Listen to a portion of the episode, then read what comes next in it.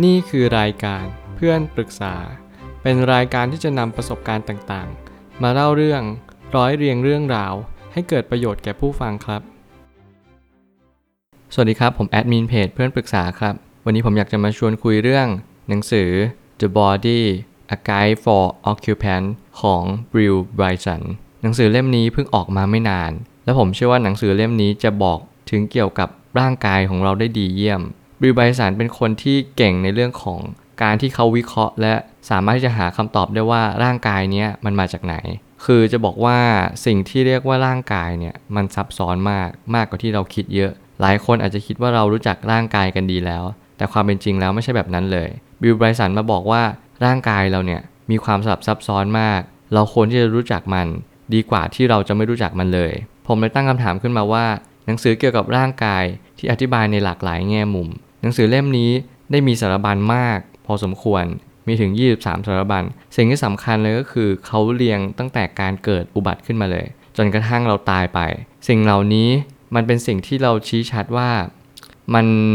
มีส่วนผสมของความไม่รู้ในความจริงหลาย ๆ อย่าง ซึ่งเราจะต้องเรียนรู้ว่าร่างกายนี้มันประกอบด้วยอะไรบ้างคำถามที่เราควรถามคือ เรารู้จักร่างกายตัวเองดีพอแล้วหรือยังสำหรับคนที่ไม่รู้จักร่างกายตัวเองดีพอ หนังสือเล่มนี้จะเหมาะมาก ผมได้ฟังหนังสือเสียงของหนังสือเล่มนี้ แล้วผมรู้สึกว่า เออ มันได้ประโยชน์เยอะมาก มันคือความรู้พื้นฐานที่เราควรรู้ มันไม่ใช่เจาะลึกมากจนเกินไป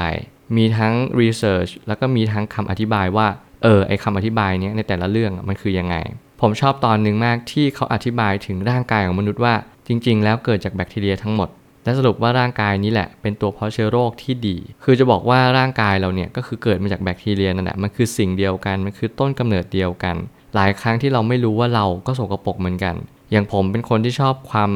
สะอาดมากๆ คือค่อนข้างที่จะชอบความเนียบ แล้วก็เป็น perfectionist หลายครั้งที่การที่เราฟังแบบนี้ผมรู้สึกตระหนักรู้ขึ้นมาว่า เออเราเนี่ยร่างกายเราอะ่ะมันไม่ได้สะอาดอย่างที่เราคิดเลยนะ เราอาจจะขี้รังเกียจเราอาจจะรังเกียจสัตว์ พวกแมลงสาบหรือว่าพวก ที่มันสกรปรกอย่างเช่นหนูอะไรอย่างเงี้ยแต่ในความเป็นจริงก็คือ การที่เรารังเกียจพวกนั้น ก็หมายความว่าเราก็รังเกียจตัวเราเอง เพราะว่าเราคือวิวัฒนาการจากสิ่งเหล่านั้น สัตว์น้ำมาเป็นสัตว์บก แล้วก็มาเป็นมนุษย์ นี่คือความเป็นจริงของชีวิต แต่ระบทเรียงจากการอุบัติขึ้นของมนุษย์ ถึงยันการจากราของโลกนี้ไป อย่างที่ผมเน้นย้ำตั้งแต่แรกก็คือ หนังสือเล่มนี้มาบอกเราว่า ร่างกายเนี่ยมันมีอะไรบ้าง สิ่งที่สำคัญก็คือ ตั้งแต่หัวจรดเท้า เรารู้จักมันดีพอหรือยัง อย่างผมก็ชอบอีกบทหนึ่งก็คือ บทที่เกี่ยวกับเส้นประสาทและความเจ็บปวด ซึ่งหนังสือเล่มนี้บอกว่า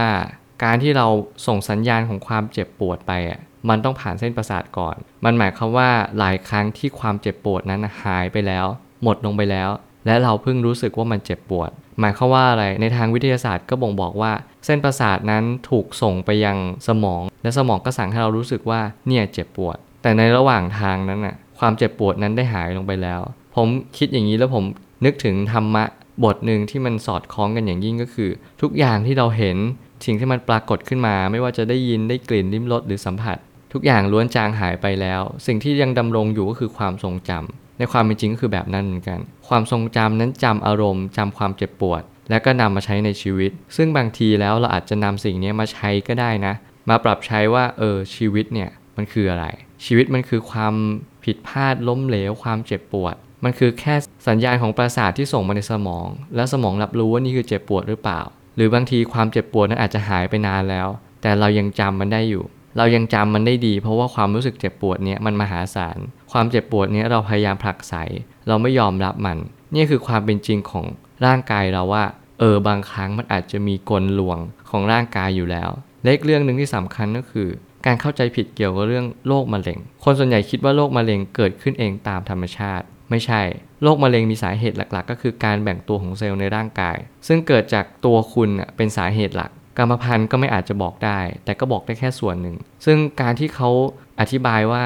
โรคมะเร็งเนี่ยเกิดการที่แบ่งเซลล์ผิด แล้วการเกิดการแบ่งเซลล์ผิดเนี่ยไม่สามารถอธิบายได้โดย อะไรก็ตาม ถึงแม้ว่าเราจะมีชีวิตที่ดีมากมาย ก็ไม่ได้การันตีว่าคุณจะไม่เป็นโรคมะเร็ง หลายครั้งที่เราอาจจะพูดได้ว่าโรคมะเร็งคือโรคแห่งความบังเอิญก็ได้ คือหนังสือเล่มนี้มันมาชี้ชัดว่าเราอย่าเพิ่งปักใจเชื่อว่าโรคมะเร็งต้องเกิดจากการกินของไม่ไหม้ของทอดหรือว่าอะไร มันอาจจะเกิดจากการที่อยู่ดีวันใดวันหนึ่ง เรามีร่างกายที่เกิดการแบ่งเซลล์ที่ผิดปกติ นั่นแหละคือความเป็นจริง ซึ่งผมมานั่งอ่านแล้วผมรู้สึกว่า เออจริง ๆ นะ ชีวิตต้องอย่าประมาท บางครั้งเราเกิดโรคร้าย เราเกิดปัญหาอะไรมากมาย อย่าโทษว่าเฮ้ยเราไม่ดีอย่างนั้นอย่างนี้ บางครั้งมันอาจจะเป็นโชคชะตาเราก็ได้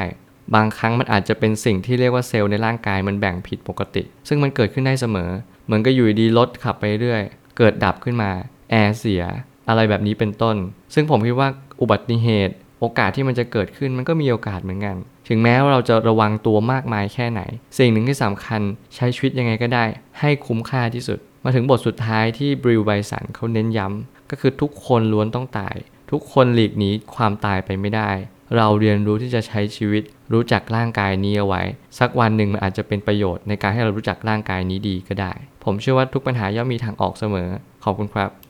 รวมถึงคุณสามารถแชร์ประสบการณ์ ผ่านทาง Facebook Twitter และ YouTube และอย่าลืมติด Hashtag เพื่อนปรึกษาหรือ f r ร e n d t a l k a ด้วยนะครับ